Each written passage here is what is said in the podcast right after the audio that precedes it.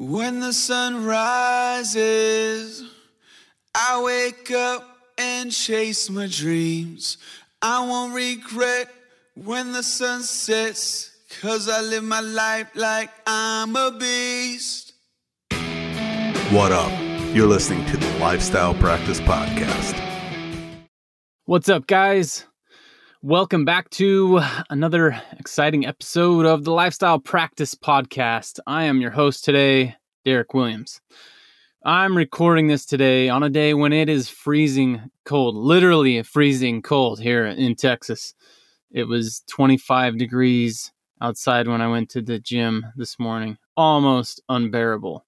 It reminds me, though, of what it was like going to dental school in Omaha, Nebraska it felt like that was just what it was like for half of the year every year. And I'm sure it was only like maybe a month or two, but it just felt like the winters were unbearable. I remember one year I buzzed my head so that I could wear a ski mask to school so that I didn't have to worry about my hair. That's how cold it was. so I am definitely glad to live somewhere that I only have to deal with a few days a year that are below freezing. I'm really excited for today's episode. We've recently, in my family, my wife and kids, we've been reading The Daily Stoic by Ryan Holiday. I love the book. Every day there's one page to read, and essentially, the first half is a quote from a Stoic philosopher, and then Ryan Holiday will add in some of his thoughts. If you guys remember, his book, The Obstacle is the Way, is my all time favorite book. But anyway, reading The Daily Stoic has been great because it really gives your mind something to think about throughout the day. It's just one short principle sets the tone and gives you something to think about throughout the day. So, today I wanted to dive into one very large tenet of Stoicism and help apply this to our lives as dentists. And that principle is kind of a two part process. And here's what it is the first is to recognize what is in your control and what is out of your control. Then the second step is to, after you recognize those things, to then focus on and put energy into the things that are in your control. And maybe this seems totally obvious to you. Maybe you always do this. Maybe some of you have never really even thought about this principle before. So let's just kind of talk through some simple examples. So, like I said, the first step is to recognize. So, it all has to do with your perception and recognition.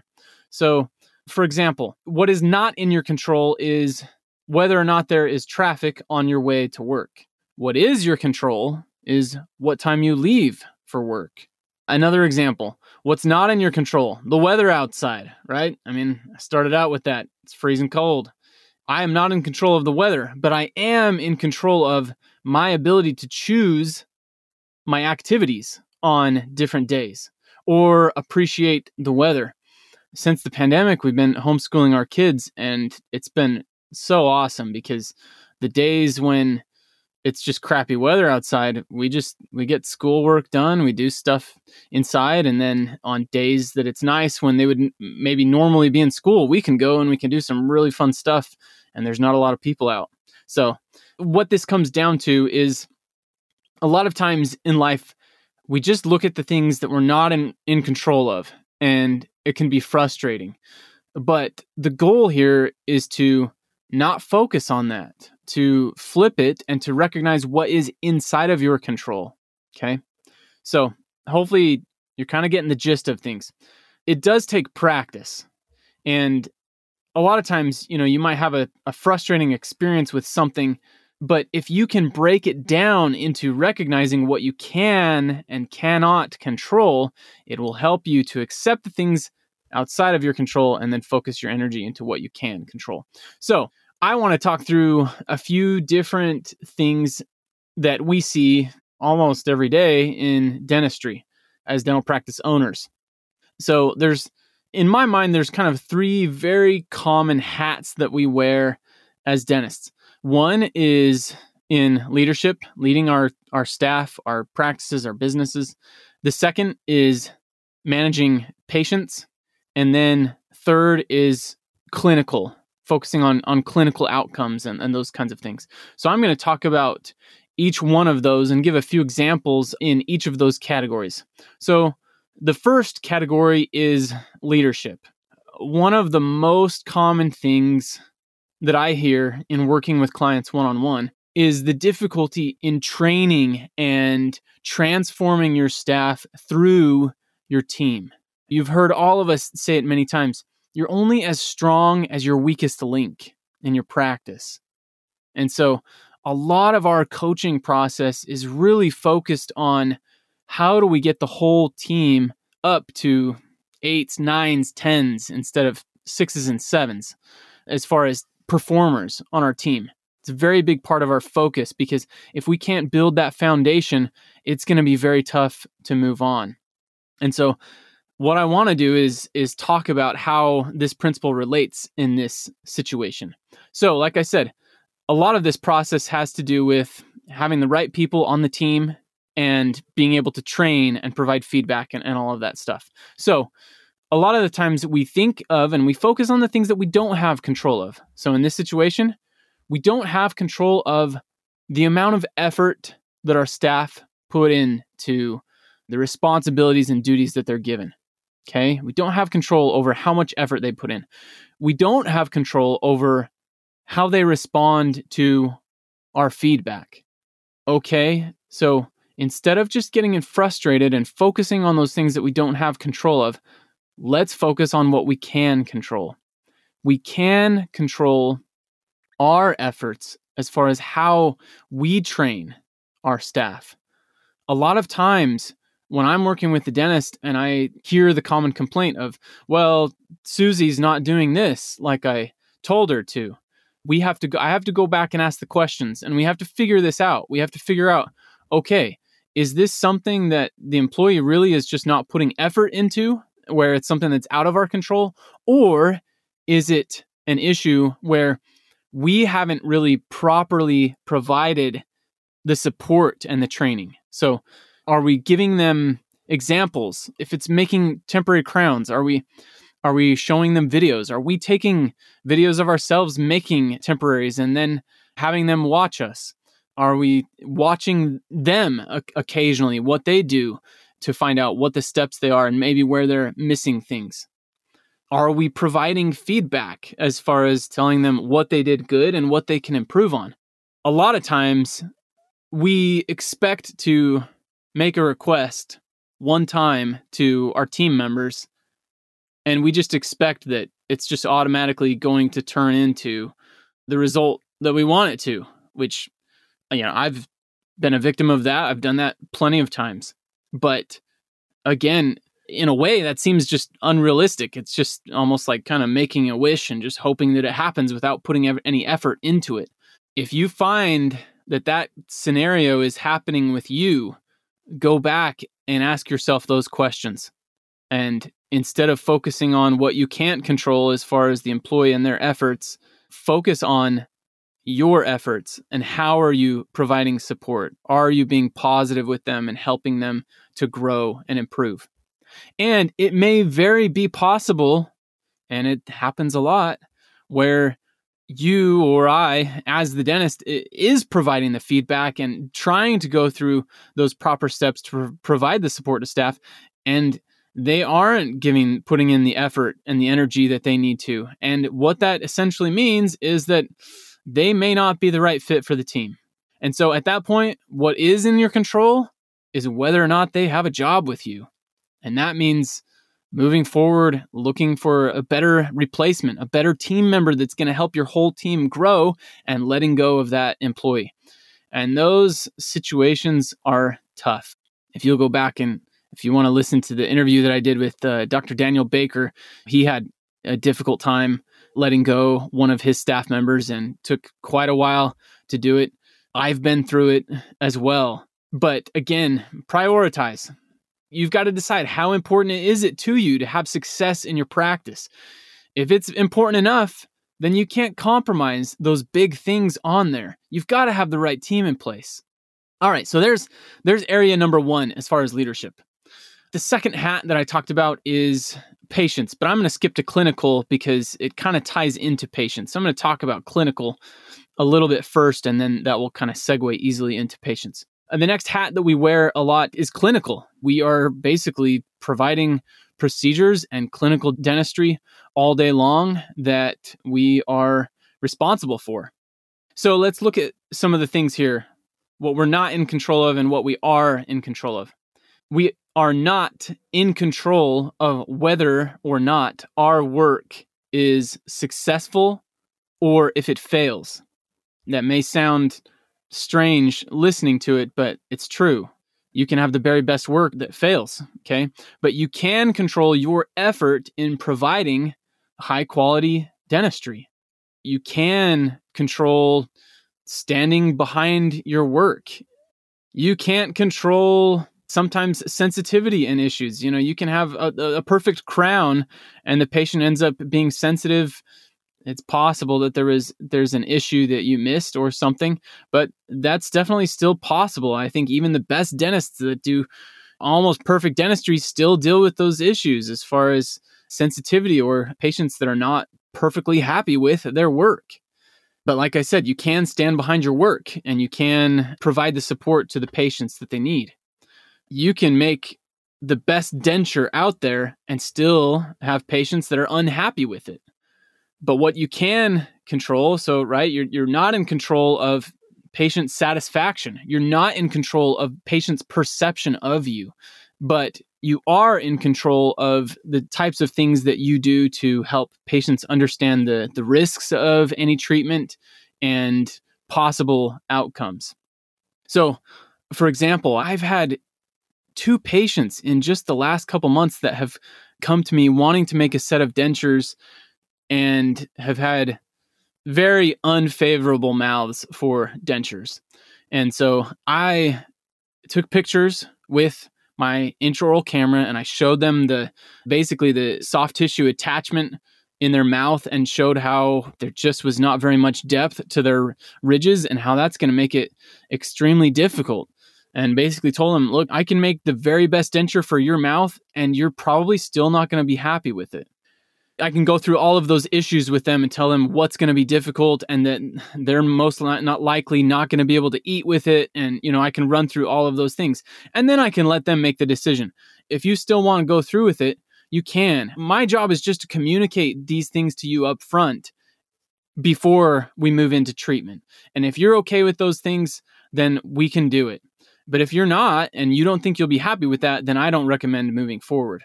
So again, I cannot control the outcome. I cannot control their satisfaction, but I can try and tip things in my favor by doing that beforehand and, and talking about those kinds of things. Another example, when I talked about sensitivity with crowns, this used to be a very stressful part of dentistry for me was crowns or even deep fillings or something like that where I didn't really know if patients were going to have sensitivity. And then it, when they came back, I just I would see their name on the schedule and it would just stress me out. I have learned since then to do something and to focus on what I can control and that has brought me to a point of uh, almost like Zen dentistry. It's been a long time since I've had a patient come in with something that they were very unhappy with. And it really all comes down to me talking about things before they happen. And I know we've all heard that before, but almost every single crown I do, I take a picture before the buildup and basically cusps missing or decay or crack or you know whatever it is that's there. I take that picture. We continue to move on with the procedure. I put that picture on the TV in front of them so it's blown up real big and I show them what things look like and I just tell them I you know very point blank there is a possibility that you have an issue with this tooth. It's possible that you may need a root canal in the future. If it were me, I would do exactly what we're doing. I feel really good about this, and this is what I would do if I were in your situation. And I don't think we're going to have issues, but it is a possibility. And I just want to make sure that I'm doing my job communicating that to you and letting you know. Since I've been consistent at doing that, I've had almost almost no complaints. It's changed so much to patients coming in and complaining to now saying, "Yeah, you remember remember how you showed me that and you said it might need a root canal? I'm thinking that's that may be what's happening." It's just totally changed the stress level of dentistry for me. And again, that has come from when I run into those tough situations, I run into the failure or whatever this is that's stressful and I realize, okay, what is outside of my control and what is inside of my control? And I focus on what I can control. And that is what has helped me to improve and have better outcomes. Okay, so that's clinical. And obviously, you can control how committed you are to your work and your craft. You're in control of how much time you put into perfecting procedures and staying committed to protocols and situations where you know things are going to succeed. So that's important. The last category comes down to patient communication um, and patient management. And I think that's why I said that this segues into that as well very easily because some of the examples that I just gave really have a lot more to do with communicating with the patients than they do what you actually do in their mouth clinically. But another example is helping the patient to be involved in their clinical decisions. So I'll give an example. It's not uncommon for me to, on a tooth that has very deep decay, if it's symptomatic, we're usually going to move forward with a root canal and crown. If it's asymptomatic but very deep, I'll tell them that there's a possibility that we will be able to treat the tooth without having to do the root canal. But I treatment plan for a root canal and crown. And I let them know, I said, hey, this is worst case scenario. And we may be able to get away without having to do the root canal, but I want to let you know that. I'll make sure that we're on the same page. And after I get in, after I get them numb and get in there, remove the decay, it depends on what it looks like. And a lot of times what i'll do if it's if it's very deep or i can see the outline of the nerve but it's not a blatant exposure i'll take a picture in, in the middle of the procedure put it on the tv i'll sit them up and i'll just show them i'll say hey look this is this is really deep this could go either way at this point and i'll let them know i'll give them like a percentage chance that i think that they have of being able to not have to do the root canal and then a percentage that hey we could fix this and you could be in pain and we could still have to do the root canal that can be a little bit difficult sometimes, but I have found that patients really like to be involved in the decision making process for the most part. There are occasionally patients that just say, You're the doc, you tell me what I should do. I'll just make a clear recommendation to those patients of what I think is best. But a lot of times it kind of comes down to, well, are you okay with the risk of possibly being in pain and having to go back into the root canal? Or would you rather just do the root canal and not have to even deal with that? And when I can show the picture to the patient and talk through that and let them be part of the decision making process, I have much better outcomes as far as patient satisfaction. Let me give one other example in that realm. I can't control how much money patients have or how they live in their life that allows them to prioritize dentistry in their life. I can control if I offer financing options. I can control prioritizing certain treatment that may be higher priority and then allowing them to save up for a few months down the road for things that are lower priority that we can probably wait on. Some situations, it's a lose lose in my book at times. Patients need a lot of work done and they don't have any money or very little. There's certain situations where I don't think that there's a lot that we can do. Either you've got to offer a steep discount or do some charity work but what I have found is that, again, I can't control their financial situation, but I can control how I listen and how I show empathy. I can still control that side. So even though I may be a little bit more uh, strict as far as collecting things up front or making financial arrangements before being able to offer the dentistry, I can control how I listen and try and show that I care about the patient and let them know that I'm here for them. even though I'm not exactly providing them with a perfect solution. It's not my job. My job is not to give them a perfect solution. It's just let to let them know what their options are. So that kind of wraps up that portion as far as patient communication. What I want to challenge everyone to do is think of something from the last month or the last week, some situation that has been frustrating for you, has maybe been on your mind, and I want you to write out the things in that situation. And then I want you to break it down. What, out of all of those things, what is in your control and what is outside of your control? And when you do that, it's going to help you know how to change your focus and help you know where to put your time and energy. So, let me know if you guys do that. I'd love to hear your experiences. You can always email me, Derek, D E R E K, at the Lifestyle Practice, or you can always post on our Facebook page, the Lifestyle Practice Podcast for Dentists.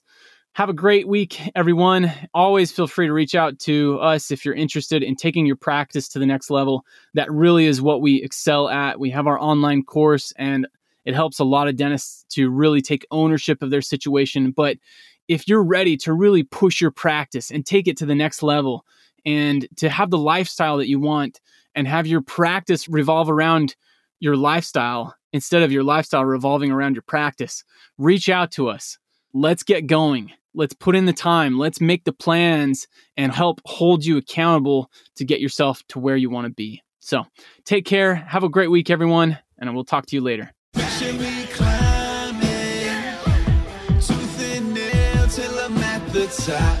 Jump without a net, never break a sweat, cause I live my life like it's all I got.